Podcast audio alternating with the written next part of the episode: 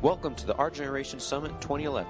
It is our prayer that you will be challenged to take part in world evangelism in obedience to the King's command. All right, we're going to have our first preacher of the evening, and uh, see if I can get a couple of you missionaries to help everybody find seats when they come in late. If you don't mind, help them know where they can sit. They can always sit on the front row.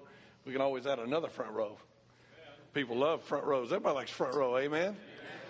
And uh, I hope you had a good time this afternoon meeting with the missionaries and uh, had a good opportunity to talk to, to them and to get to know them. And I hope that you'll take time during the next few days. I hope you'll find the, uh, after this, so people will be getting lunch, maybe you can, or supper.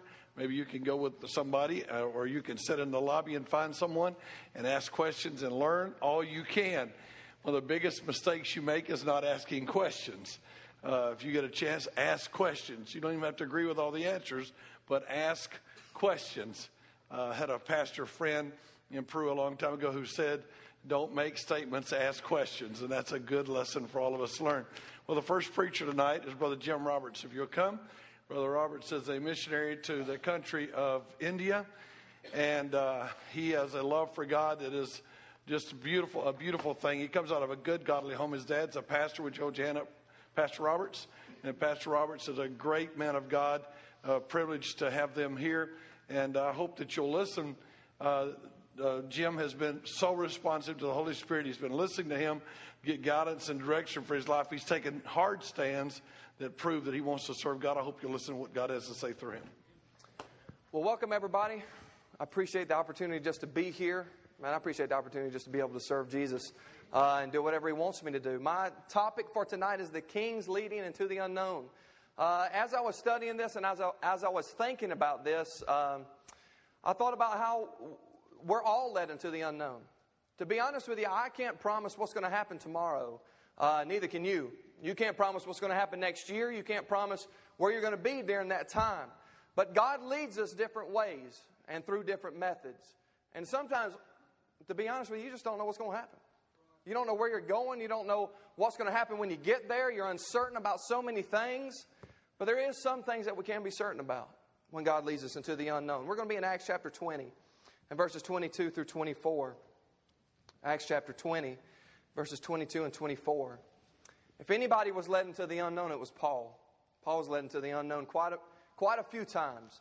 Um, we're going to look at one instance here. Acts chapter 20, verses 22 and 24. It says, And now behold, I go bound in the Spirit unto Jerusalem, not knowing the things that shall befall me there, save that the Holy Ghost witnesseth in every city, saying that bonds and afflictions abide me.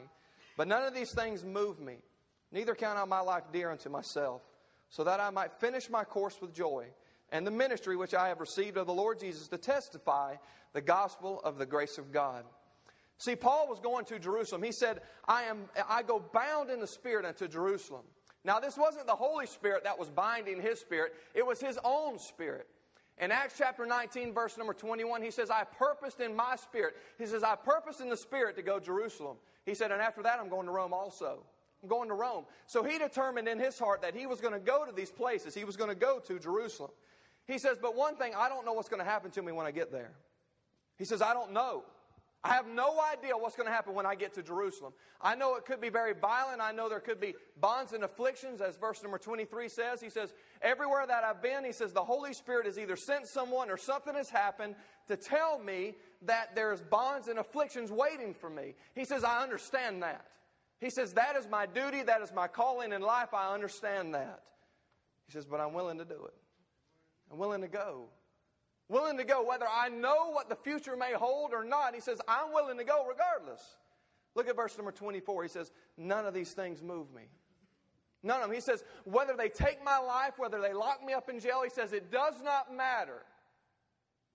He says, I'm not steering from my course. I'm not taking a step off because it gets hard. I'm not taking another way through because I might get put in jail. He said, No, I'm, I'm going. I'm going regardless. See, Paul, in my mind, Paul was always looking for an open door. And many times, Paul's open doors where uh, uh, as soon as you open the door, there was a prison and there was afflictions and, uh, and there was beatings and there was things like that. Paul's open doors weren't always easy. You see, we look for open doors and we're like, well, that's a closed country. We can't go to that. That's not an open door. That can't possibly be an open door. Hey, South America, we can't go there. They'll rob you at gunpoint. Hey, they'll, they'll, they'll, uh, they'll point guns at your children and, and take your money. You can't go there. That's a closed door. No, Paul said, I don't care what happens. I know that possibly I will get put in jail. I'm not sure, but, I, but I'm pretty sure. I don't know, though. He says, but I'm going anyway. going regardless. He said, none of these things move me. He says, I'm not bothered by that.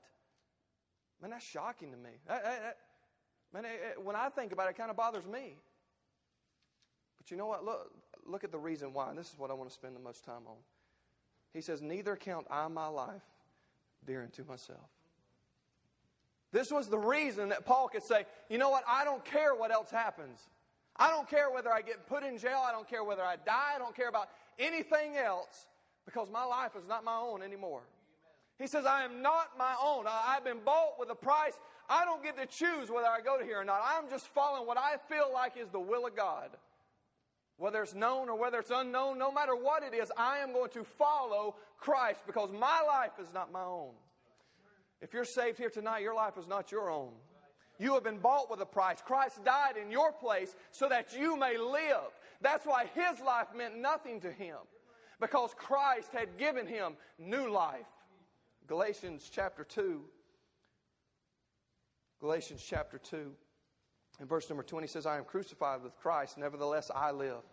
Yet not I, but Christ liveth in me, and the life which I now live in the flesh, I live by the faith of the Son of God, who loved me and gave himself for me. He said, God gave his life for me. So wherever he leads me, doesn't really matter. Whether they take my life or whether they uh, do whatever they have to do to me, I don't care. That is not what I'm uh, thinking on. That is not what my mind goes to. He says, My mind goes to God gave me the life that I now have. It wasn't mine before. He died for me and now He has given me new life and I get to live it for Him. And whatever He wants to do with my life, I trust Him because I know that His plan and His purpose for my life is far more perfect than, than mine could ever be. So I will trust Him. The unknown didn't bother Paul. What was on Paul's mind was, I must serve Him because I am not my own anymore. He says, My life is not dear to me because it's His and it's not mine. So I ask you, are you looking for open doors? See, Paul wanted in any way that he could. He tried to jiggle the handle. He tried to, he tried to knock the doors Now He, he was looking for an open door. Many of us say we want to serve him, but are we looking for places to serve him? Because there's plenty of them around. Are we looking for open doors?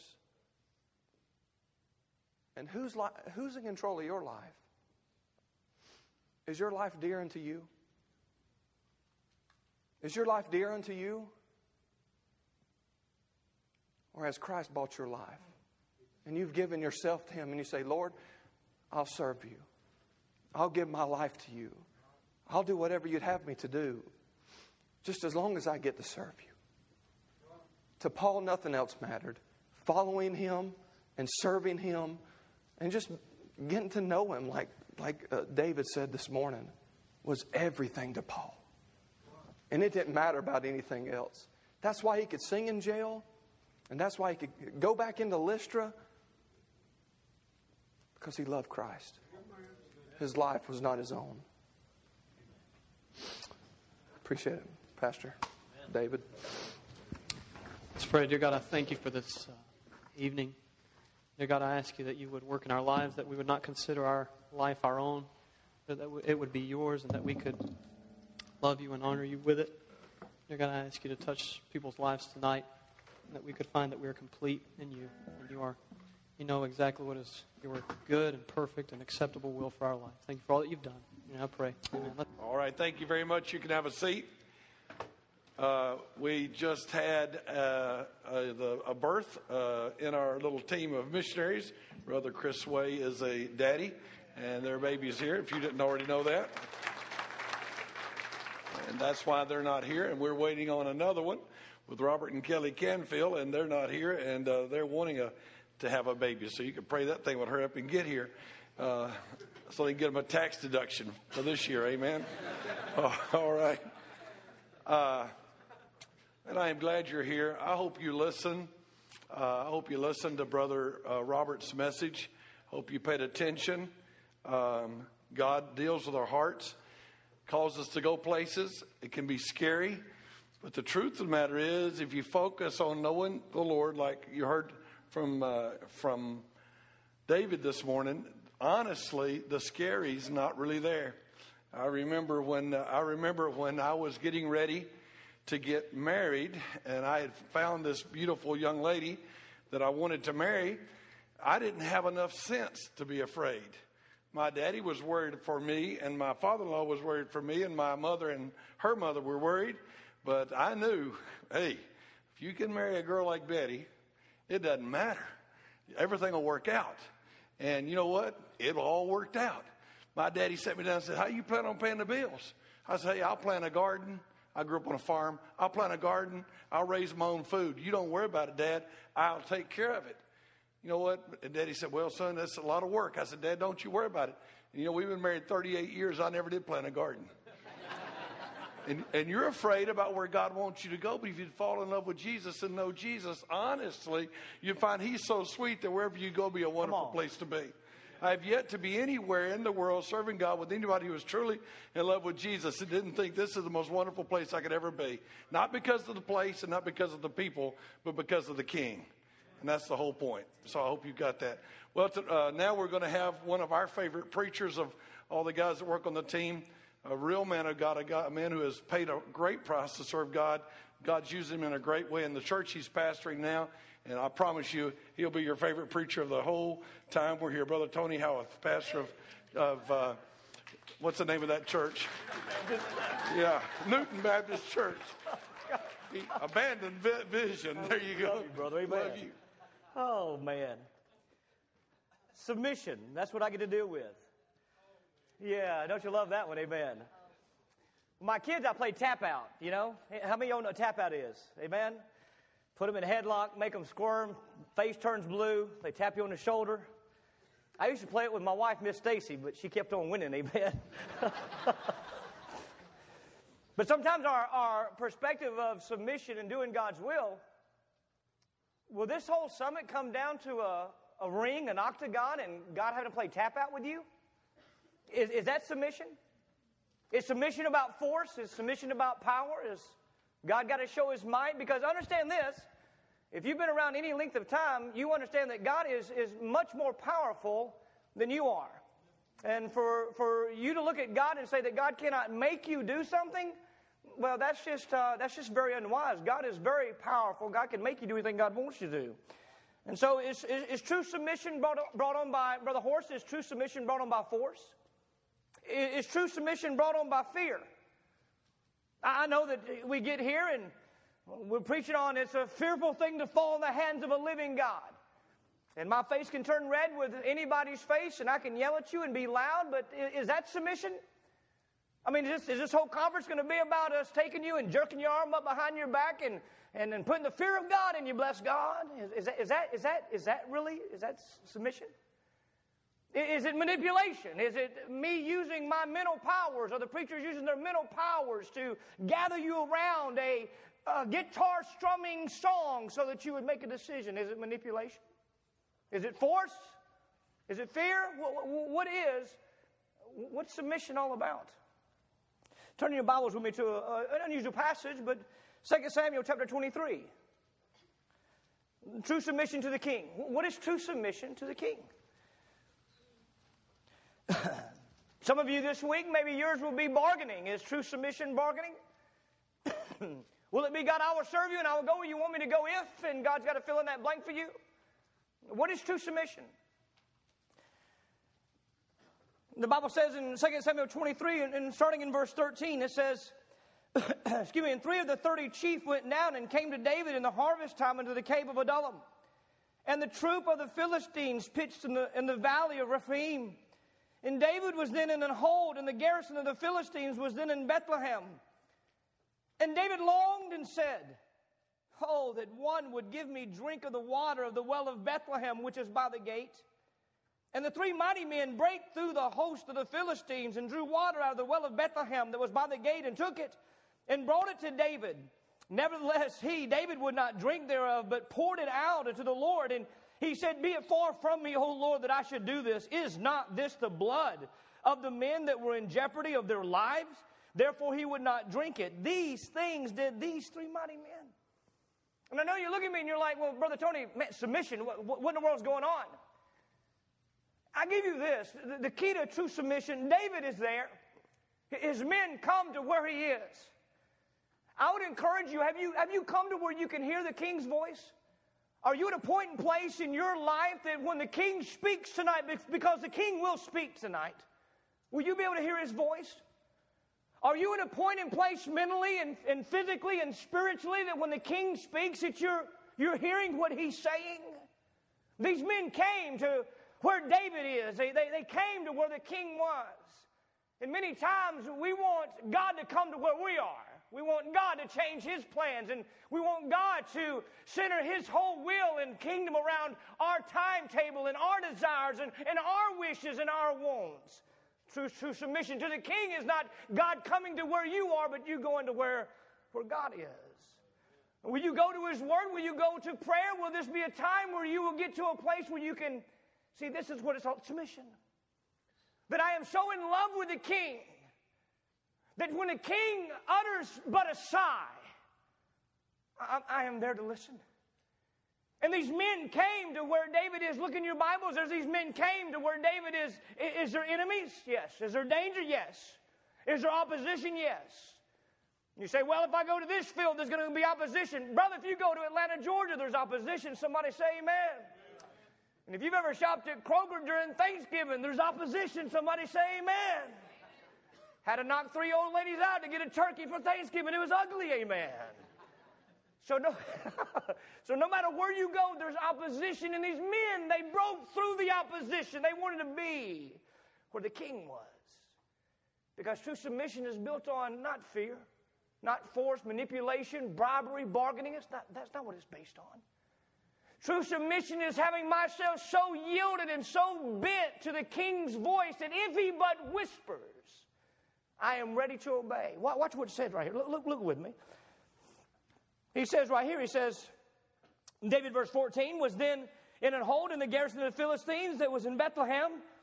And David, what's the next word, everybody? One, two, three. What is the word? All right, one more time all together. One, two, three. Mm. And David longed. What did he long for? What was that deep, yearning desire within David's life? What was that longing for? Look at your Bibles. What was it for? Are, you following me? We, we have opposition. We've got, we've got him surrounded. He's in Bethlehem. The Philistines are there. And the Word of God says David was there in the garrison of the Philistines that was in Bethlehem. And David longed. And he said, Brother Justin, I do not believe he screamed it. I do not believe he yelled it. I do not believe he wrote it. I do not believe he proclaimed it. David is there. These men have come to where David is. These men are close enough to hear the sigh of the king. And as they're close enough to hear the sigh of the king, the king says these words Oh, oh, that I had a drink of water from the well that's by the gate there. I'm thirsty in my soul. I long for, but it's just a cup of water. But can I give you this? If you and I care not that the king wants a cup of water, would we care that he wants the world reached with the gospel? And so as I get close to the king and the king sighs, oh, but for a drink of water from the well. Oh, but for a drink of water from the well. These men, watch this, were they commanded? Look at your Bibles. Were they commanded to go get the water? Were they screamed at to get the water? Were they paid to get the water? Were they did they have to have a Sunday school campaign to go get the water? I mean, why do these men, now let's think with me, why do these men, why do these men break through, risk their lives for water? See, I give you this this evening. I got about three minutes. Are you ready? I'll give it to you. I think in Christendom we've made it fashionable where a lot of people like the king. But I don't know if we've come to a point in place where we love him. We like the idea of going to heaven, and we like the idea of having our braces, and we like the idea of our youth t-shirts, and we like the idea of a fancy auditorium, and we like the idea of a summit, and we like the idea of good preaching, and we like the idea of saying amen. We like the idea of a lot of things that deal with God. But I don't know if we've ever got to that passionate place where we're totally and entirely in love with Him that we stay close enough because if He sighs, obedience is not the question. It's what He wants me to do. See, you come and you are wrestling with this tap out mentality of whether or not you're going to obey God.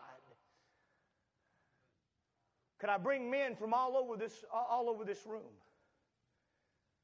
Men that comes from the fields, the four corners of the earth to be here. These men come from all over the world and they get close to the king. And if the king Jesus but whispers it tonight, let me tell you what Jason Holt's going to do.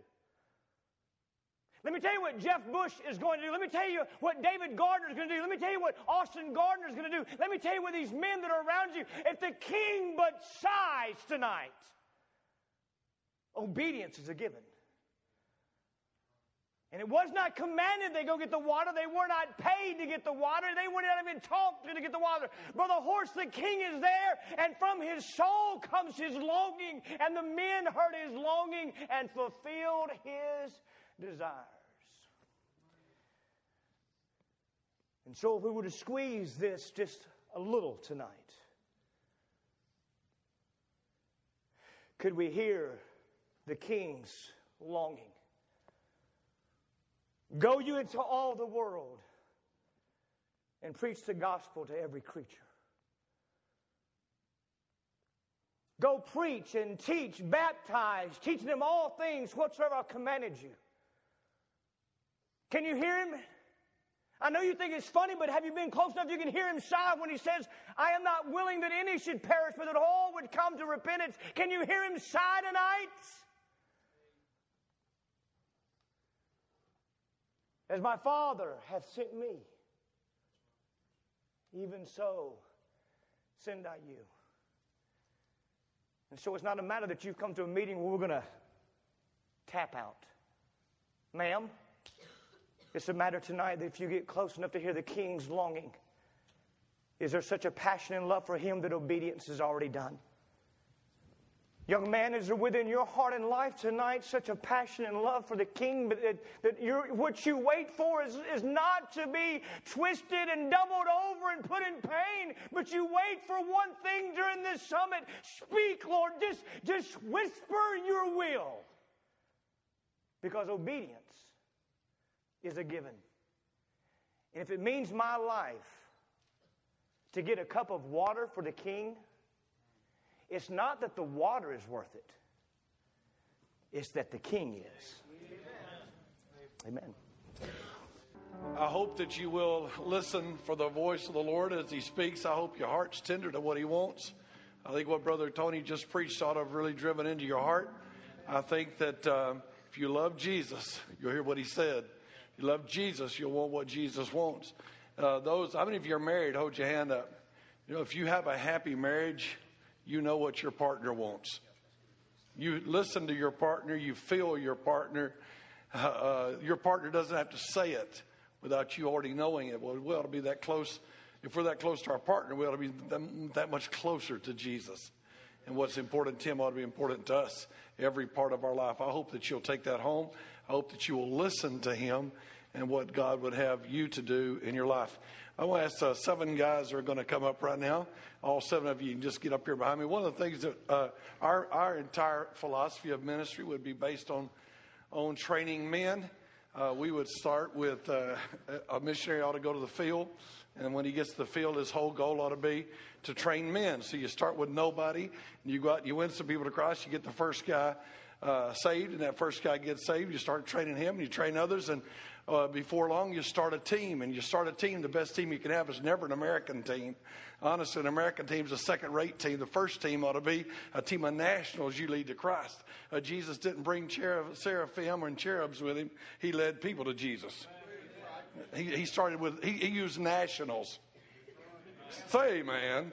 And so you can take some seraphim with you and some cherub, cherubs and whatever else you can get out of the United States, but sure would be good if you train men, and that ought to be the goal. And every one of us ought to all be producing men. Every man ought to have a man that he's training. And so these are seven men that are in training, and I'm not even sure what order they go in, but they're going to preach to you a minute long message, and I hope you'll listen and encourage them.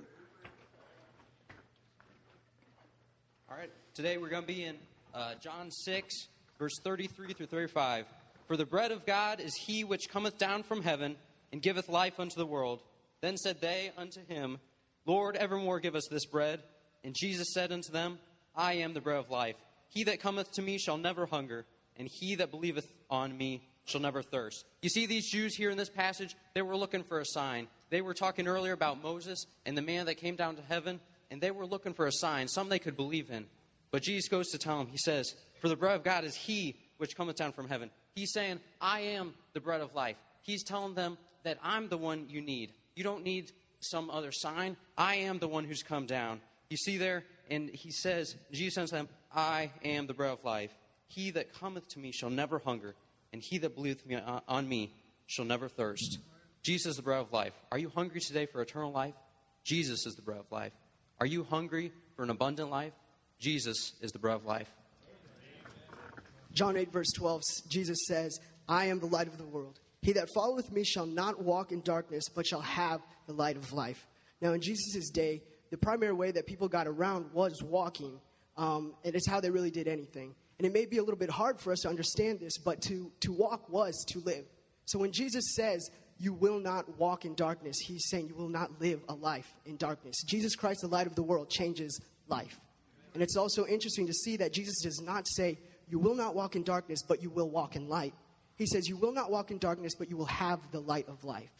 This means that following the light of the world, Jesus Christ, goes deeper than simply ceasing to do wrong and beginning to do right. Your very nature changes. Yes, you will walk in, in the light. You will, you will begin to do right, but only if and only because you now have the light of life, Jesus Christ. John 11, verse 25 says, Jesus said unto her, I am the resurrection, the life.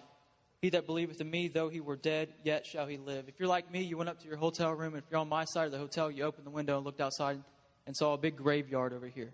But for a Christian that has believed in Jesus Christ, we know that that is not our, our eternal resting place, that we have a place in heaven, and that we have hope of that. And that is our hope, eternal life, Titus said. And so I just want to encourage you as we go into 2012. Have you ever seen a man driven by hope? Maybe you've seen the end of a football game where it's lopsided, where a team's losing really bad. They, the team is not going to fight for the win because they know it, there's no hope. But a team that comes down to the last minute, two teams, and the team that's down gets the ball and there's a minute left, they fight for it with all that they have because they have hope. Well, I'm here to tell you today, we have hope in Jesus Christ, and you have believed in Him, you have the hope of his eternal life. So as we obey the King's command, let's do it with force and aggression and knowing that we will live forever. John 10 I am come that they might have life, that they might have it more abundantly. I am the good shepherd. The good shepherd giveth his life for the sheep. Jesus is saying, You are my sheep, but you are being destroyed. You are being killed by this monster called sin. But I'm the good shepherd. I'm not going to leave you. I'm not going to run away. I'm not going to leave you hopeless. I'm going to come and give you life. But in order for me to give you life, I'm going to have to lay down my own life. I'm going to have to sacrifice my own life. Why? Why would the God of heaven, why would the King of glory sacrifice his life, lay down his life for us? For sheep that didn't deserve anything? The answer is found because I am the good shepherd and know my sheep. Jesus loves us because he knows us. He knows we're sinners. He knows what we are. He knows what he, we've done. He still loved us. Because he loved us, he sacrificed his life. What are you willing to do? What are you willing to sacrifice because of your love for Jesus Christ? I know there's only one way to God. The Bible says in John 14, 6, I am, Jesus says unto them, I am the way, the truth, and the life. No man cometh unto the Father but by me. I think that's enough said right there. I know we tell, uh, we tell people all the time that there's only one way to God, and they don't like that. it kind of has a bad connotation to it. They kind they, they they say they have their own ways to God. They have their all. They also have their own false gods, and they have that is not the real God. We have a real God, and He is alive. Only salvation comes through Jesus Christ. He paved the way, and He is the truth, and He is the life. We only have salvation through Jesus Christ. Are you obeying God's command? Are you telling people about Jesus? Are you saying, Are you telling like there is a God in the throne?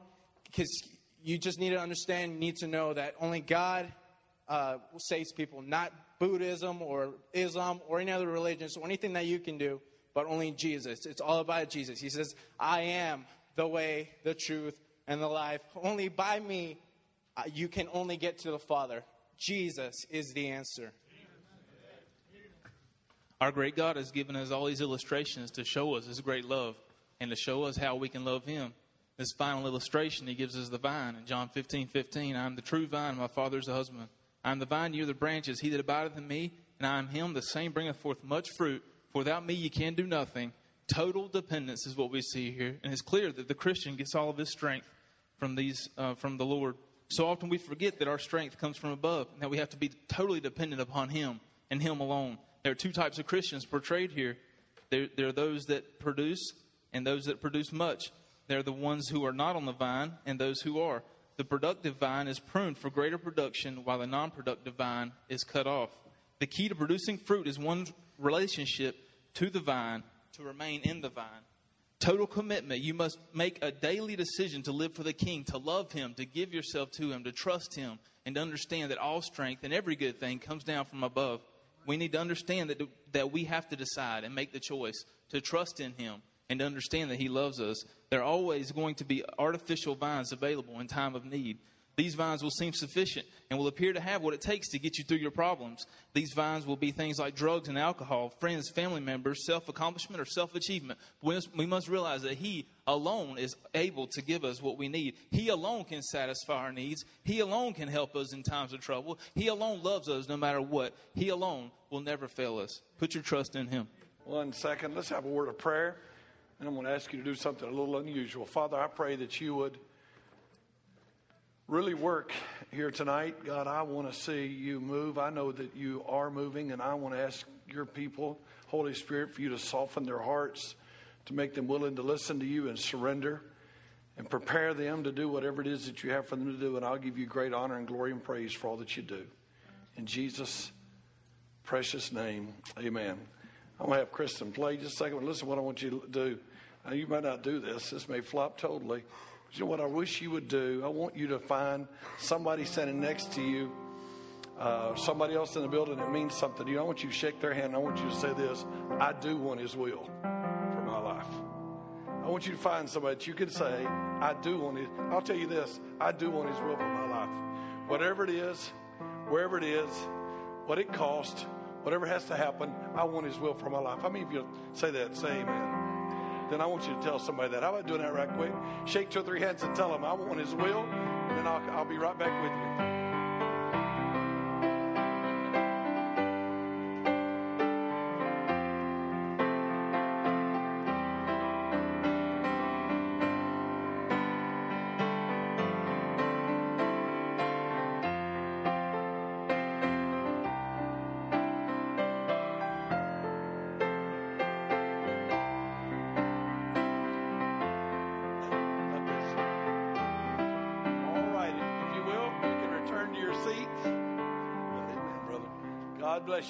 Have a seat. I'm so glad you're here.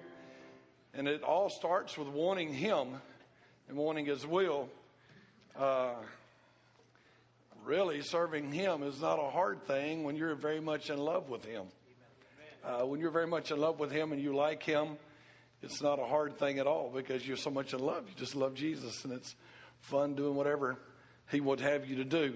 And I can tell you this after after, I guess, what, 40 something years of being pretty much actively serving God and preaching, I can tell you that I wouldn't swap lives with anybody. I would tell you that I don't want, I wouldn't want to go, and I've been through some hard times. I've had some pretty hard blows happen in my life and in my family. I've had some things that really took the wind out of my sails and I honestly wanted to die. But I tell you this, if I had it all to go back over again, I want to do what He wants me to do. When I was your age, I read uh, biographies, and I used to dream that someday I would be locked up in some Chinese prison camp for preaching. I used to dream that I'd be chained. I used to dream all kinds of wild things, and and because uh, and I would always I would always I can remember uh, I have this problem, and my legs hurt almost all the all my life. They've hurt all my life, and I would I can remember saying, "God, I can't hold them still." And I would read about people that suffered in China uh, for the gospel way back under the under the communists, and I'd say, "God, if it comes to it, I want to be one of those guys. I want to be one of those guys. I want to suffer for you if that's what it takes. Whatever you want." And I believe if that'll be your heart, man, you won't have any problem about where should you go. And what should you do? And how much money should you give? Those things will not be an issue to you. And by the way, if you knew the missionary speaking to you and you knew the stories that I know about them and, and what they've gone through and the things that have happened to them, if you knew that there are guys the, that will speak to you this week that have had knives put to their throat and robbed, people who've had family members raped, people that have had guns put to their, their heads and their wives' head, people that have had things happen to them and not a one of them want to back up. They love Jesus. And you know, you can do that. The truth is, I have a message I preach sometimes to people, and I tell them, you know, the real risk in serving God is not what happens to you when you're on the field, and it's not what happens to you. It's not what happens to you when uh, something goes wrong or bad. I can remember the day they beat us up and threw us off the Bible college land, and I had to have 12 stitches, and blood had covered my face. I mean, it was like a great day. I can remember after it was all over saying, Man, that was good. You say, That's crazy. You know when the risky day was? It was the day I told Jesus, I'll go anywhere. That's the risky day. The risky day is today when you pull out your wallet and say, All the money's yours. The risky day is when you pull out your keys and say, Everything I own is yours. Because when you face the battle, he comes in in some kind of grace that's unreal. In the middle of all that mess, it's like, I don't know how I can handle this, but I can because God is there in a great way. But when's the risky, scary time? Right here at the summit.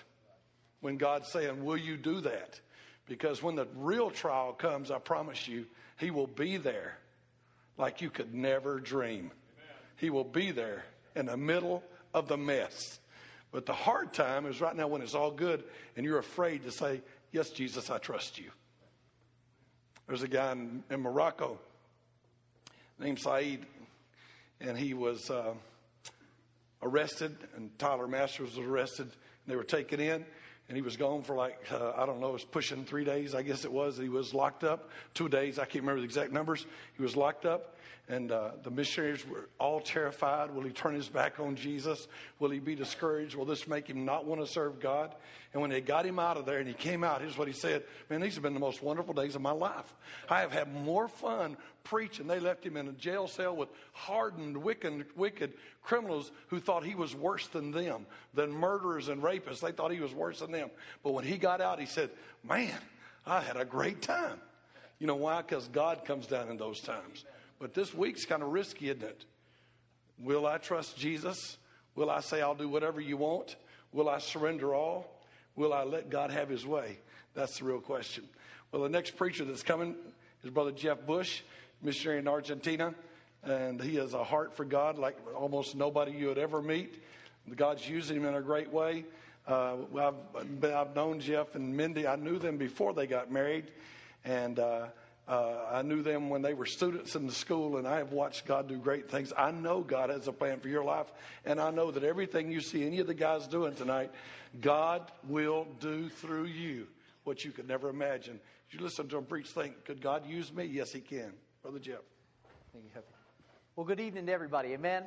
And uh, what an opportunity, what a blessing it is to be here. And I want to encourage you this week to open your heart, open your eyes, open your mind for what the Lord might have in your life. We all may believe that we have arrived to one certain specific area. Lord, now I know I'm doing your will. But you know what? The Lord is always keeping us in, a mo- in an area of transition in our lives. He always wants a little bit more and a little bit different. We need to open our eyes. The subject that I want to speak about this evening is, the, is, is speaking to the king about prayer. You see, you and I, as, as Christians, we have two, way, two ways to communicate with the Lord. Of course, He communicates with us through His Word, right? and we communicate with Him through prayer. What does prayer have to do with missions? Well, beyond that point, what does prayer have to do with our lives? You see, the Lord actually teaches, the Lord tells us to pray, right? In everything, He tells us to pray. 2 Corinthians chapter 5, verse number, um, excuse me, 2 Thessalonians 5, verse number 17. He tells us to pray, but He also teaches us to pray. Matthew 6, John chapter number 17, He shows us the exact steps. He tells us and He also teaches us. But this evening, what I want to talk to you just for a couple minutes here are maybe some specific ways that you and I could be praying. Maybe some things, and I'm not talking about missions tonight or eh, specifically to missionaries or to pastors, but rather to all of us who love the King of Kings, the Lord of Lords. All of us who love Him need to learn to speak a lot more, to pray a lot more in our lives.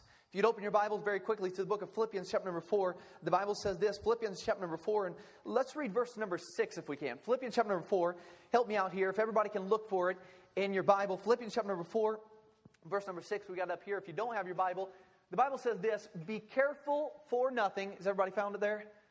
Right. Philippians chapter number 4. There you go. If not up here, be careful for nothing, but in, help me out here. Be careful for nothing, but in, what does the Bible say? In everything by prayer and supplication. Stop right there one quick, really quickly.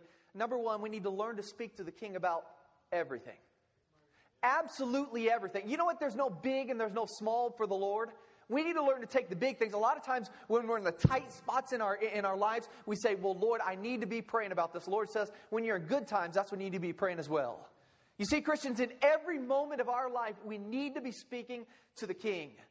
One man said, All our failures are prayer failures. Because we don't take it before Him, we don't ask His advice, we don't seek His wisdom. All our failures are truly prayer failures. My dad is a very country man, and my dad, uh, for a while, my dad and I worked at the same spot. We worked in a, a big tractor fa- uh, factory making uh, big old tires and then bricks as well. And I remember my dad would come to my work every once in a while, and he'd pick up the tires, the big old tractor tires. My dad would pick them up, and he would throw them on top, and he'd say, Son, can you do that? Well, I didn't want my dad showing me up, you know. So here I was. I was a strapping young man that I had to. Still strapping. You see that one? Anyway, I was a strapping young man. That wasn't a joke for crying out loud. My wife thinks these are the. No, anyway. But anyway, I had these big old tires. I didn't want my dad to show me up, so I grabbed the hold of the tire and I grabbed with all my might and I thought one, two, and I threw that up. Man, about killed my back, but I wasn't about to show my dad. I mean, I threw that and I couldn't get it all the way up there, but I was like, I got it. Oh, that hurt. I got it.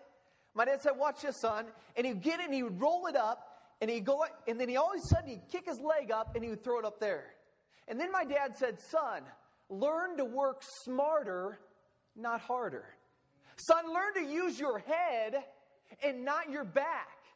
And I said, Boy, think about that. And you know what? So many times in ministry, I've killed myself trying to go out there so many hours and knock on doors and reach different people and visit different people. And I've come back exhausted. And of course, we need to work hard. But listen, as Christians, we must realize when we go and we speak to the King about things, He can help us get a lot farther in a lot less time. We must learn to speak to Him about everything. Not only speak to Him about everything, but we must learn to speak to Him with our family. With our family? It, think about this very quickly. In Ephesians chapter number 3, verse number 12, and over in Hebrews chapter number 4, verse number 16, the Bible says we have direct access to the throne room.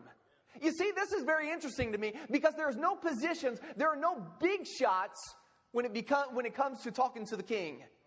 Each and every one of us, our children, each and every one of us, there is no the male can talk or the female can talk or the kids can, you know, it's all at the same level at the cross. We can all talk to the king.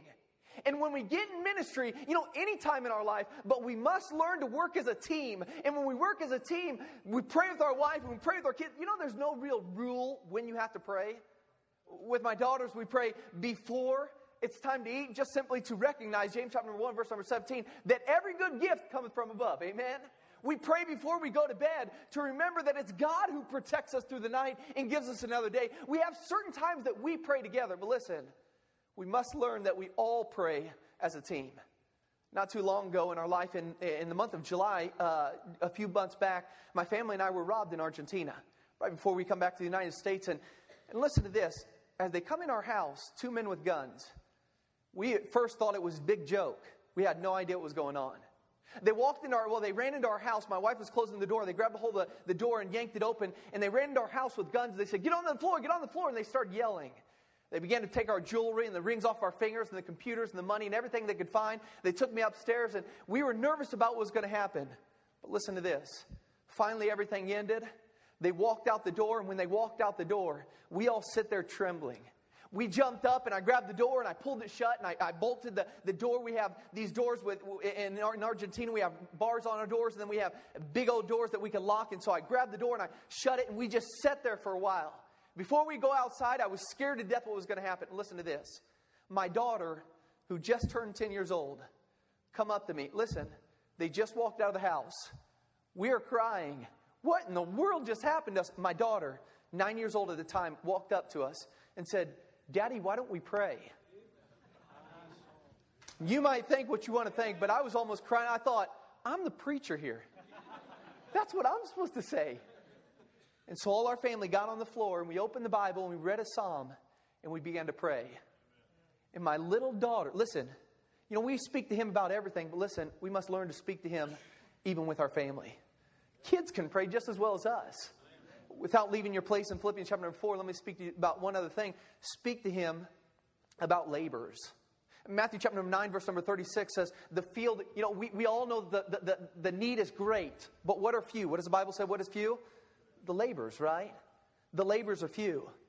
Before we went to Argentina in 2004, my wife and I, we were in language school in Peru, South America, and we began to pray, Lord, please, uh, please, please, please prepare the workers. Prepare those people where we're going to live and the people that, that are going to come to church. And, you know, it might sound silly, but we were praying for these people that we never met. When we arrived to Argentina, our prayer suddenly began to change. And we said, God, would you please send those people whose hearts you've already prepared? You know, when we started, it was in an old paint building. It was all abandoned for seven, eight years, and we cleaned it up and we passed out flyers and we came and just had a little bitty group. Listen to this. But you know what? Years have passed.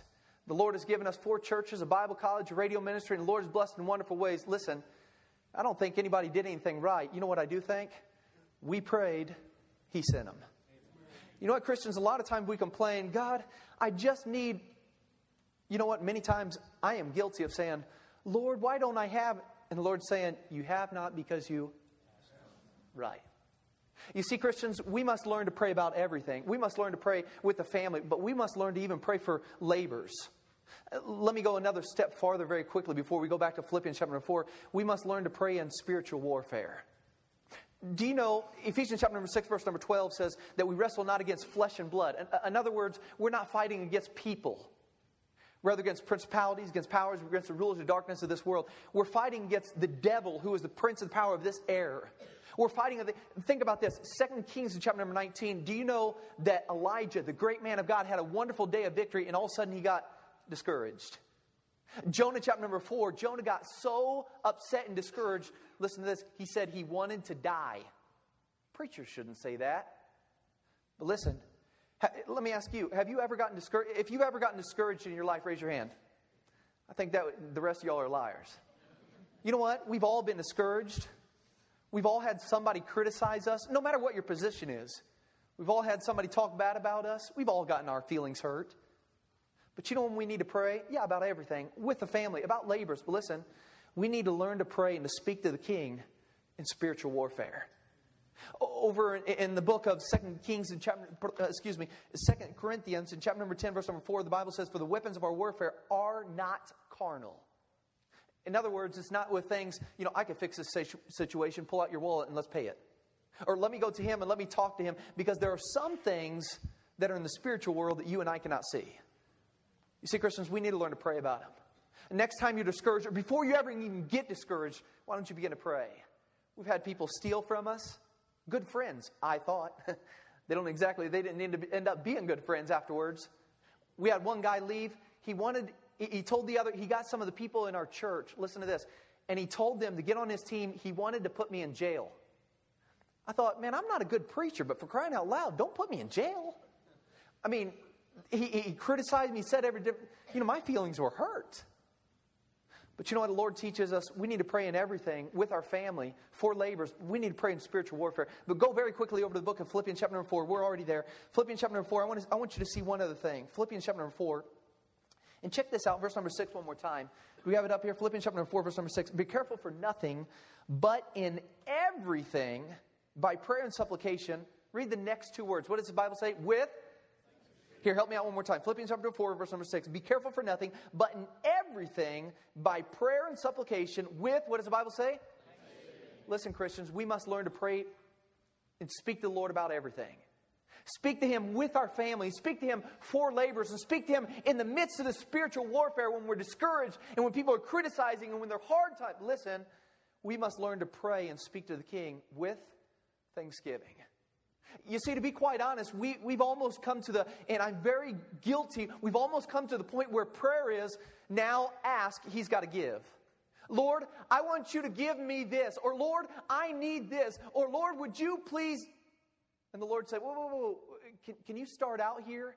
In Psalm chapter number 100, verse number 4 says, Enter in his presence with thanksgiving. You see, Christians, we must learn to speak to the king, yes, but we must learn to speak to the king with thanksgiving.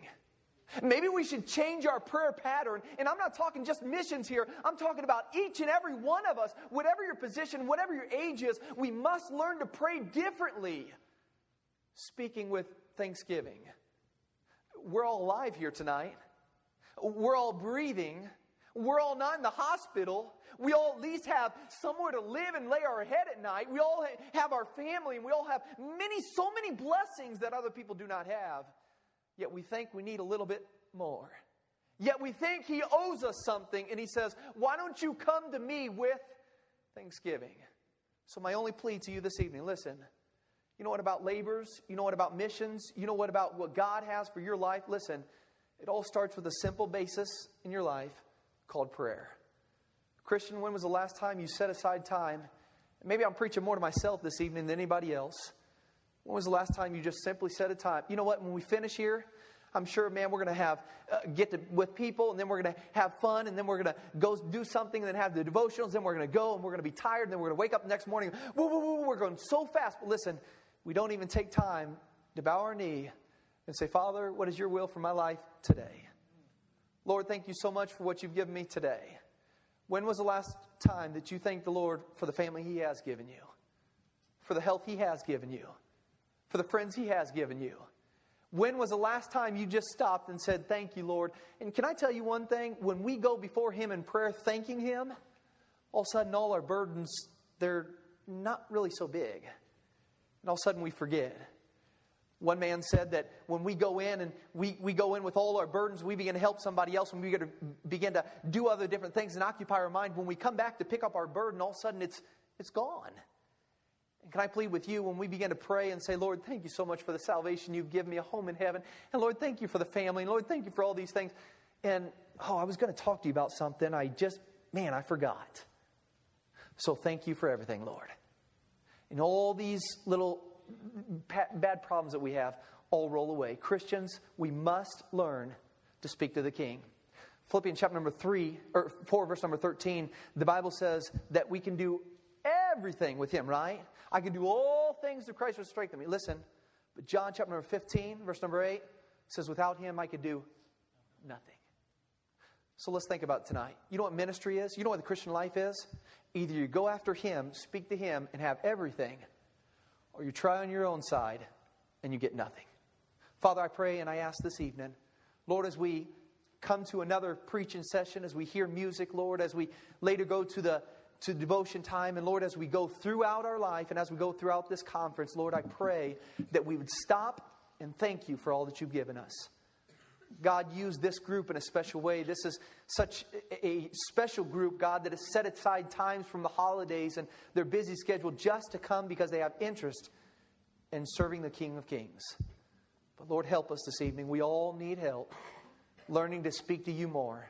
We all need to grow another step, and Lord, I pray that we would.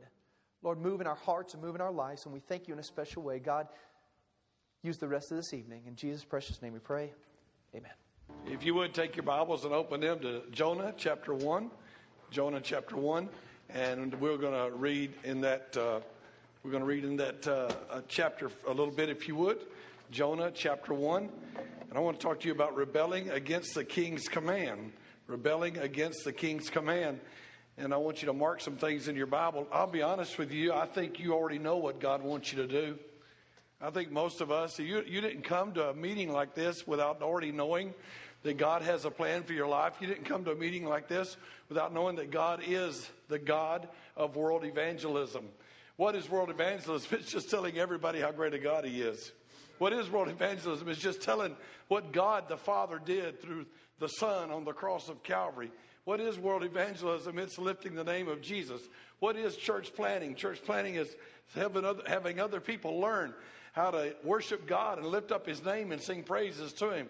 What is leader training? It's telling people about Jesus and training other people to go tell people about Jesus. So tonight, I want to take the life of Jonah, and I'll go through four chapters with you before the week is uh, before the weekend's over. And I just want you to go with me and read through that, and I want you to make some applications to your life. Look at Jonah chapter one. Don't worry, not four chapters tonight, just one. And we can't read the whole chapter for the sake of time, but if you would take your Bible and maybe mark these or make a note. Jonah chapter one and verse two. He starts off the Lord. The word of the Lord came in the son of Jonah, saying, "Arise." And go. Would you put a circle around that? Arise and go. And then I want you to skip down to verse 3. Now, you know, see, God had this plan.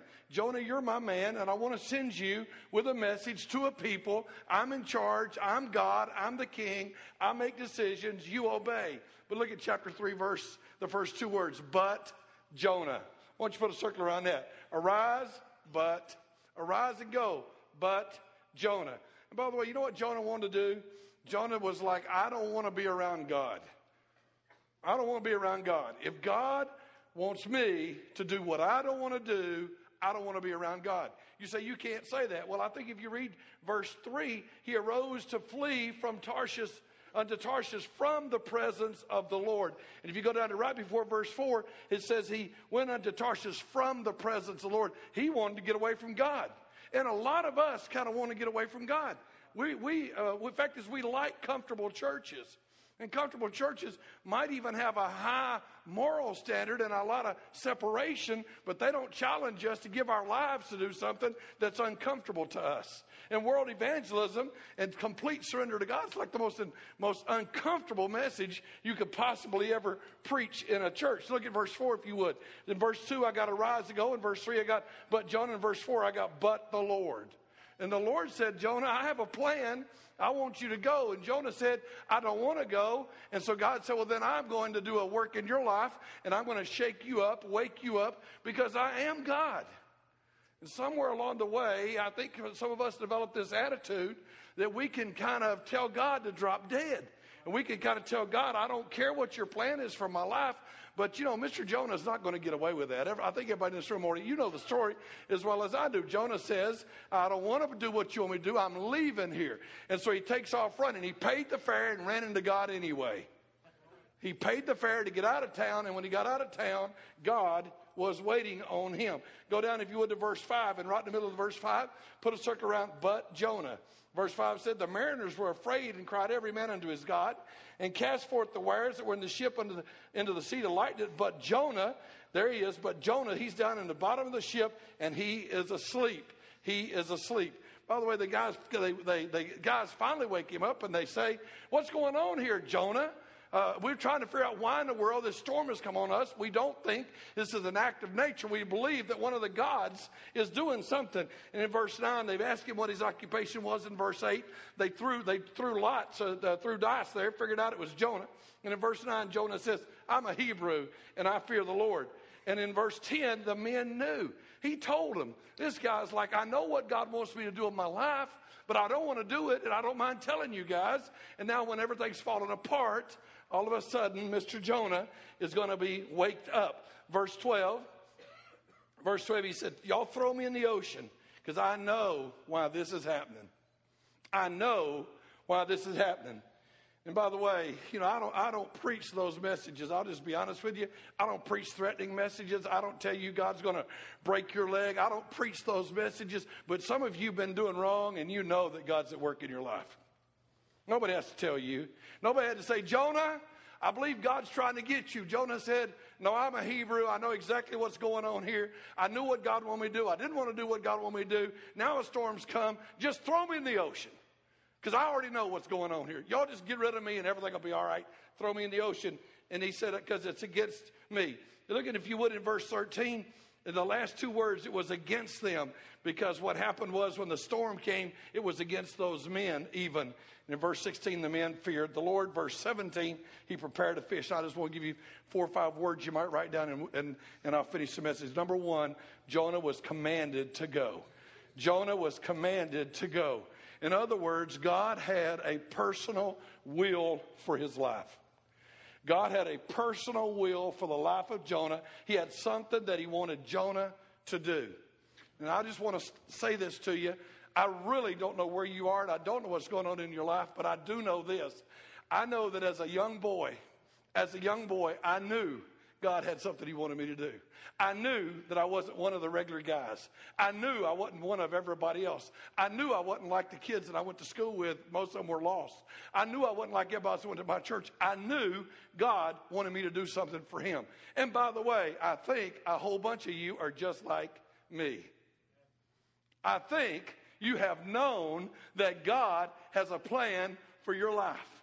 I think that just like Jonah, you do know that God does have a specific plan for your life. And some of you are in that plan. Some of us are in that plan. And some of you are rebelling against that plan. But can we just establish up front, and most of us have been going to church very long, we already figured out God is big and God has a plan, and I'm part of it. If, even if you know that, say amen. amen. You know, that makes you uncomfortable, doesn't it? Especially when you're, you're you know, every, nobody wants to surrender to God and His will because we're like, I want to do whatever God wants me to do, as long as whatever God wants me to do is what I want to do. So if God will get on my plan, we can get along real good. And I don't want to surrender. And I said a while ago, and by the way, Jeff's the guy I was talking about who got held up with guns, and Jason's the guy I was talking about who got had a, had a knife put to his throat. You could ask them the stories. There's a dozen other stories in this room. But, but, but you know what? Those weren't the scary days. Those what that wasn't what was really the rough day because in those moments a little girl steps up and says, "Daddy, why don't we pray?" You know why she said that? Because God was there saying, "I'm taking care of my bush boys." Say amen. God was there. But you know what the hard day was? The hard day was the day that Jeff and Mindy said, God, we will do whatever you want us to do. Because that's a scary day. Because on that day, it's like, I just am not sure what will happen. And I'm not, I'm afraid. But you need to know God does have a will for your life. You need to come to face that. You need to know that God has a plan and a will for your life. Number two, I see this in Jonah's life. He disobeyed God's clear direction. He disobeyed God's clear direction.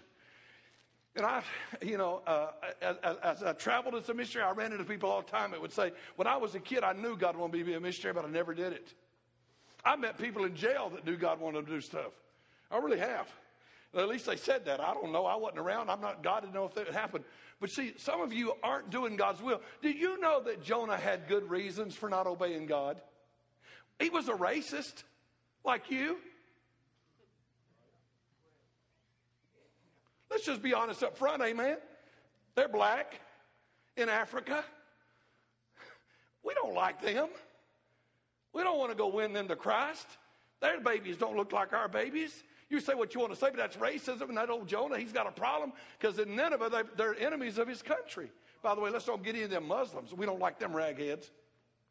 Want to come over and kill us, blow up our places. I don't like them. So I don't care what God wants me to do. Now, if God wants to call me where it's comfortable and easy, maybe. But I don't want to go to those places. Jonah had plenty of good, good reasons, just like you do. You know, they spoke a different language. They had different customs. They were wicked people. It was dangerous to go there. It was hard to reach them. He didn't know them. He didn't really have any reason to love them. Fact is, you be honest, you know when these missionaries come in here, they come to your church and they say they've never even been there. They've never bought a passport yet in their own deputation. And they come into your church and they haven't got a passport and they say stuff like this God's given me a love for those people. And you're sitting there saying, I love? I know you don't even love them because you don't love your neighbor. You've never been across town. I don't see you around any other people like that. But yeah, you got, I don't have that love and I'm not going to lie like you are. That's basically where old Jonah is. Jonah's like, I don't know them people. I don't like them people. If God wants to kill them, who needs to warn them? Just kill them, God. Yeah, my message is anyway. Eh, eh, the message you want me to give them is this: You're dead meat. He said, I don't need to, why should I have to travel all the way over and tell them that? Just kill them. I'm all for it. That's basically Jonah's attitude. God had a plan. Jonah wasn't interested in God's plan. Some of us really do believe that we can run far enough away. Some of us believe that we can pull away and we draw away from God and it becomes a costly affair. He paid the fare to get away from God, but he ran into God. He, he uh, by the way, if he'd have gone as a mystery, God would have paid the fare. He wouldn't have had to. Say amen. amen. If he'd just gone as a mystery, God had took care of the dues. If he'd gone as a mystery, God have got him there. Jonah thought that by just doing what he wanted to do, he could avoid God's will for his life. The real story doesn't start until we see God step in and begin to work in God's life. Now, I just want you to, two, two or three things about the story. One, God had a plan. I, I, I wish there was a way I could get you to be honest. How many of you at about 11 or 12 or 13 years old, one day you're like, I just believe God wants to do something with me? How many of you ever thought that? Would you be honest? Man, I just went back and preached at the church I used to be a member of when I was uh, from 13, 14, 15, 16, 17, 18. And a guy came back to a guy came to hear me preach. He drove about 45 minutes. He didn't go to that church. He said he was my friend. I don't even remember from high school really. And he was he was uh, he he came to hear it. And he said, "I'll tell you why. Because you was one of the weirdest kids in school." I was like, "Hey man, I knew I was weird. I didn't know I was all that weird." He said, "Nobody else at 14 knew what they were supposed to do with their whole life, but you did." You know, I think you do too, don't you? the facts are you do know. You know, Betty and I, when God began to deal with my heart, Betty married me. Betty knew when she got married to me, she was marrying a weirdo. I mean, who could look at me and not know that? Betty knew something was wrong because I was a wild guy, was going to do something. I told Betty one day, I said, We're going to go be missionaries. And Betty did not want to be a missionary. Betty didn't want to leave her house. Betty didn't want to leave her comfort. Betty didn't want to leave her family. Betty had all the excuses just like Jonah did. And by the way, I had all of them before Betty did, even though I knew what I was supposed to do. Any moment you think about doing something wild, it's scary. It's scary to think about living somewhere else. I mean, if you want to go down and live in, in, in, in, in uh, what, what do you call it down there? Disney World. You want to go to Disney World? Maybe that's not scary. But I mean, if you want to go to Peru and there's a, there's a, there's a, a, a civil war going on and there's thousands of people being killed and, and all, and bombs are going off and terrorists are there, nobody wants to go there. And I spoke to Betty, and Betty didn't want to go, and Betty didn't want to be involved in that. And that wasn't what Betty's plan was for life, just like it wasn't mine. But you know what? The day that Betty finally got down and said, God, I'll do whatever you want to do, you want me to do, peace and joy came the day I told Betty, I know God wants us to go back to America to start a church. My wife said to me, You better know for sure because I don't want to leave here. Because God does uh, work, He has a plan for your life. And you have plenty of excuses you have plenty of excuses. I'm going to miss my mama. I'm going to miss my daddy. I'm going to miss eating at McDonald's. I'm going to, I don't know what your excuse is, but I just want you to know that God is bigger than every excuse that you could ever offer, every excuse that you could ever have. Number three, if you would, look at this God intervenes. God intervenes. In verse 4, but the Lord sent out a great wind. The Lord intervenes. Jonah apparently thinks that he has effectively gotten away from the presence of God, but God shows up in a storm. Jonah thinks he got away, but God shows up in a storm. Jonah's rebellion causes others to suffer. Jonah's rebellion causes others to suffer. First off, you, if you can go down in the bottom of the boat and go to sleep while a storm's going on, I, I don't know what's going on, but you must really think you got it all under control. Everybody else is panicking. They're throwing stuff off the ship and, and trying to lighten the load. And Jonah's down there asleep. They finally wake Jonah up, and Jonah comes up there. Jonah knows what's going on. But you, do you realize what happened? When you do wrong, others hurt. When you do wrong, others hurt. You can hurt your wife, you can hurt your husband, you can hurt your children, you can hurt your parents. God wants you to serve him. He has a plan for your life. You rebel, he intervenes. Let me just go ahead and tell you up front that most of us, if you decide to serve God, it's going to cost you. I'm just going to have to tell you that. I remember going in and tell my dad. I said to my dad, I, to, I wanted to tell my daddy we were going to resign before I told anybody else.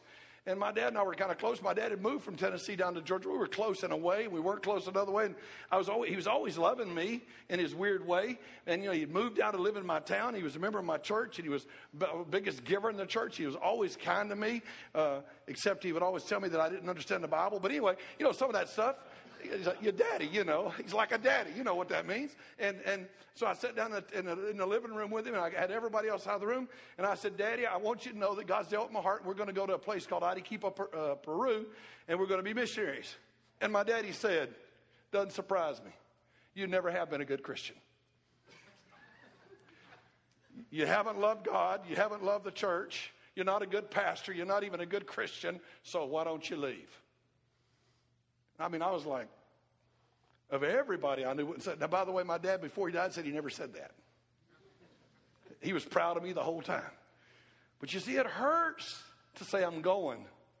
But I was so concerned, even about what would happen with my wife and family. I knew God had a plan for my life.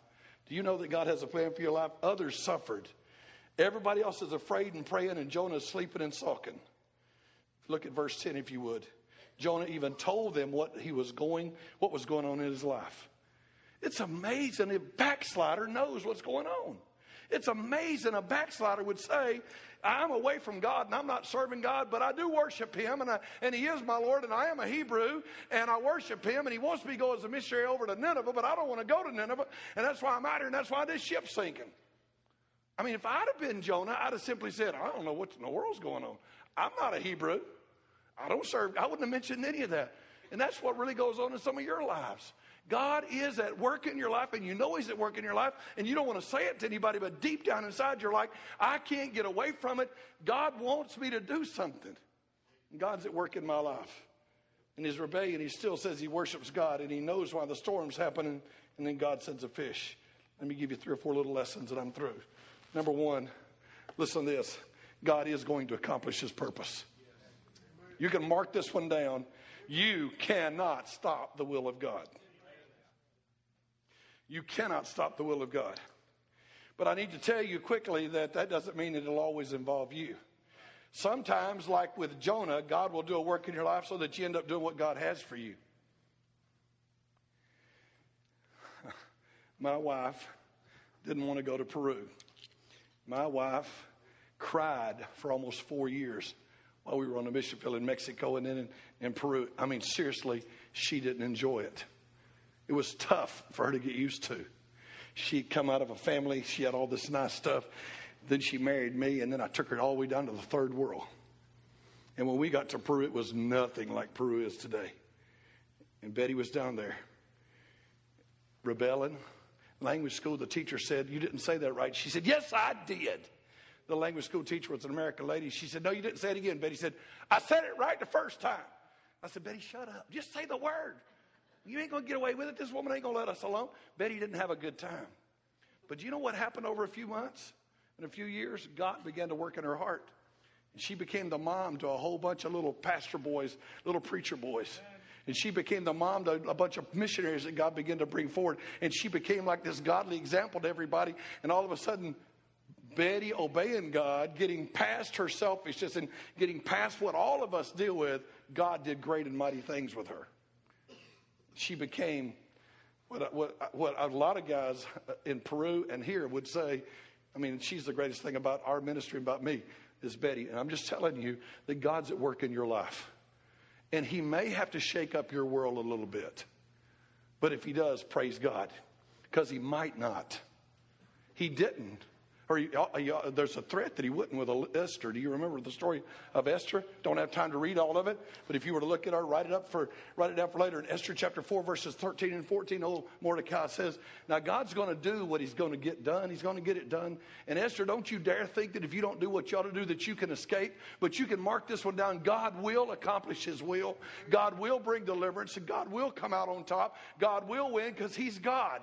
But you might not get out of it and your family may suffer because of it. I'll be honest with you. Betty and I are extremely blessed and excited that God allowed us to be missionaries in Peru. Betty and I are extremely excited that God allowed us to have a work in a lot of different people's lives, but here's where it starts God has a will for my life. Sometimes I get a little selfish and rebellious. Haven't you? I have. I have many times, and many times I didn't want to do it, but then God intervenes. And you need to know that right now God's working in your life. And some of you are going to be so rebellious and so stuck that a whale's not coming along. God's just going to bypass you and pick another guy to use. I certainly don't want God doing that in my life. I want to be where I ought to be to be used of God the way God wants me to be used. God has a plan, and I want to see it happen. What plan does God have for your life? Where do you fit in? Has He made it clear to you? Are you progressing in that plan? I want to tell you, I really believe this. You see, on Betty's worst days, Betty loved Jesus. On Betty's worst days, she was a great wife. On Betty's worst days, she was a great mom. On Betty's worst days, she wanted to do what God wanted, even though it was uncomfortable to her. But then Jesus did say, if you want to come after me, take up your cross and follow me. He never did say, I'm going to make you rich and make it easy. Say amen. You read the wrong Bible. Joel's, Joel, the Joel of the Bible doesn't have an O for his last name. Uh, hey, it ain't Joel Osteen, it's Joel. And I'll just be honest with you, serving God is not always the most comfortable thing in the world. And serving God sometimes takes you to the armpit of the world. And serving God sometimes makes you miss your grandkids. And serving God sometimes makes you have some things go wrong in your life that other people wouldn't understand. But you see, Betty would tell you today it's been worth it all. Every place we've been and everything that's happened and every heartache we've had because God allowed us to be there. I am so glad God let me be that guy. I want to tell you something. I really believe that God had Jonah for Nineveh. I believe God had Austin for Arequipa. I believe with all my heart when I stepped into Arequipa, I was God's man in God's place, and God started doing all this stuff, and God things were happening in our ministry, and, and, and it wasn't me. It wasn't me. It wasn't a dumb redneck from Tennessee. It wasn't me. It was God, and God was doing all that stuff because God has a plan for your life. Because God wants to work in your life and, and you're standing back, you're not hurting the cause of Christ because it will go forward. You're hurting you. God will accomplish his plan. You can't run far enough away to get out of his presence. You can run, but you can't hide. God is at work in your life. God does chastise. How's that one? If you belong to Him, He'll spank you. By the way, going to the mission field is only your reasonable service, if that's what He's called you to do. Those around a rebellious Christian do suffer in your discipline.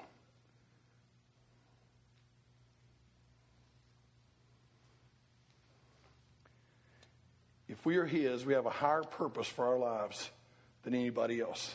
Just a couple things I'll quit with you. But 2 Corinthians 5.14 for the love of Christ constraineth us. Because we thus judge that if one died for all, then we're all dead. And, he that, and that he died for all, that they which live should not live for themselves, but for him that died for them and rose again. You know what the strongest pull that God has on our lives? It's loving Jesus. But more than that, it's knowing Jesus loves me and knowing that He has a plan for my life. Why in the world would the God of all glory, the Creator God, the God who has existed forever and will forever exist, why would the God who can make everything, uh, my life is less than two hours in, in any time span you could come up with, I'm, I'm a nothing, I'm a nobody, I'm smaller than a flea, I'm smaller than a fly. Why would God even consider me? Psalms chapter 8 but he looks down and says, Hey, little boy, I got a plan for your life that's going to make you excited and blessed and an abundant life. I got it laid out for you, buddy. Step in and let me work. What in the world could you ever ask for like that? Why would God allow that to happen in my life? He loves me. He loves me. He loves you. He has a plan for you. You're special in His place. Why would He ever save us? Why would He ever let us be used of Him? God is so good to us. What will it take to wake you from sleep in the middle of the storm that's caused by your rebellion? What will it take to wake you from sleep in, in the wake you from sleep in the middle of the storm that's caused by your rebellion. Obedi- obedience is not about the need, it's not about the people, it's not about the job, it's about the God we serve. Is He worthy of our love and devotion and obedience? If you claim to worship Him, how can you not obey Him? If God is your God, how can you not give and dedicate all to Him? Here's what I think Jonah chapter 1 teaches me. God had a plan for a man. That man didn't want God's plan. God intervened in that man's life, and that's where we that's where it leaves it. The, end of the chapter just says, "I got a whale waiting on you, buddy. I, I, you're, you're fixing you're fixing to to suffer. You're fixing to pay the consequences." And so I just want you to listen to this quickly. Uh, it's about God. You know, God doesn't see color of skin. God doesn't see languages. God doesn't see national boundaries. God doesn't see hardship. You say, well, it, you know, we, we got it good in America, and God would look down and say, I don't think so. My streets are gold. Yours are asphalt. Y'all got it bad down there, buddy. I mean, there's nothing. I mean, God doesn't look at us and say, I'm going to send you the backside of nowhere. God's like, no, I'm going to go with you to the backside of nowhere. I'm going to do some great things with you that ain't nobody ever seen before. I'm going to let you experience things that you don't deserve to experience. Every missionary and every preacher and every man that's been used in this room will tell you that there are things beyond our wildest dreams. We can, we can honestly say, man, God has been good.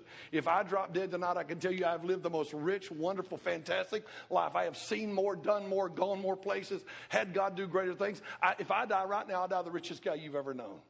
And I'm not the only one in this room that could say that. God's been good to us. Are you going to rebel against the king's command? I don't know what it is in your life. Not everybody's supposed to go as a missionary. I realize that. But I bet every, I believe every one of us ought to say, I'm ready to go as a missionary. I believe you ought to come. You see, you know why you don't want to support missionaries? Because you don't want to be one. You ought to come and say, God, I'm ready to be a missionary. God, I'm ready to go anywhere. I'll go, I'll go, I'll go to the, I'll go to the Muslim people of the world. They need to hear the gospel. That's like Nineveh. That's, that's about as bad a place as you could go in our day and time, probably. And God wanted Nineveh to be saved. You said the Muslims won't accept Christ. Oh, they will when God goes. They did when God went to Nineveh. Amen. God's, God's a pretty big God. I mean, God ain't up in heaven saying, I don't know if I can get people saved in that country. God is not up in heaven saying, I'm not sure what I can pull off here. Y'all don't try me too hard. God's up in heaven saying, bring it on. You step out, I'll be there. So why don't you say to him tonight, God, I'm going to quit rebelling. Why don't you say, God, I'm going to quit rebelling?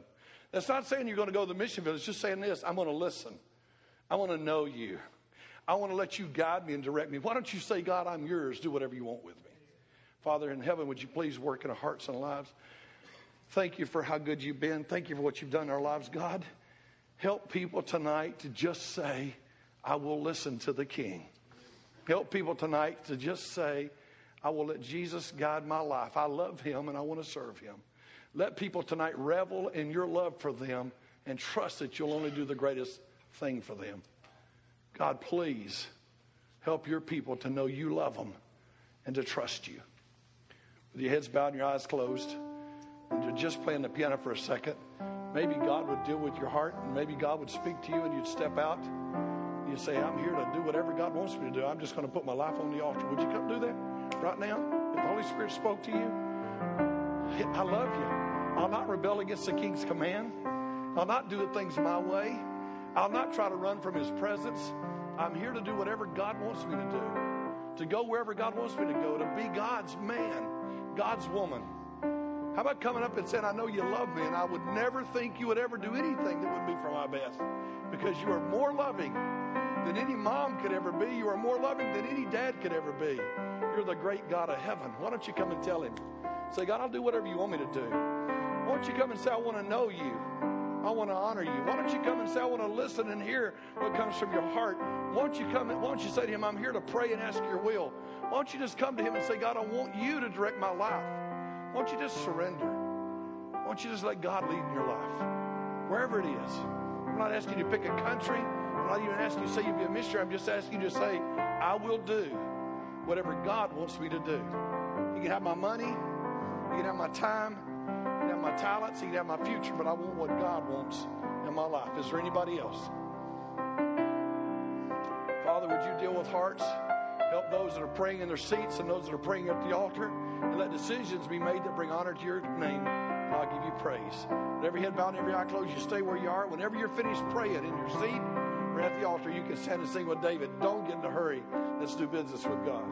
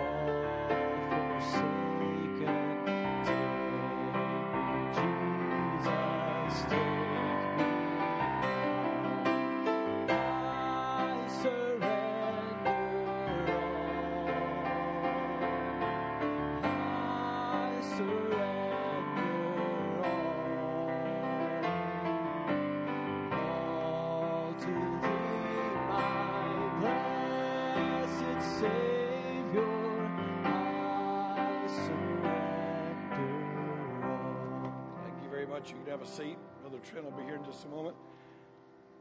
Let me tell you something, so because I, I, really want you to understand something. Uh, there is nothing special about Jeff Bush, Tony Howarth, Jim Roberts, Austin Gardner, the seven guys that stood up here. Every, everybody that you're going to meet all week long, they're just a bunch of peon nobodies. Their names won't be remembered in heaven on earthly in earthly history books. We won't have accomplished anything with our lives as far as what the world thinks about it. It's not us; it is Him, and He is worthy of it all. You could be sitting there saying, "Man, if I could be like those guys, I'd do something." You already are like them. You're a loser.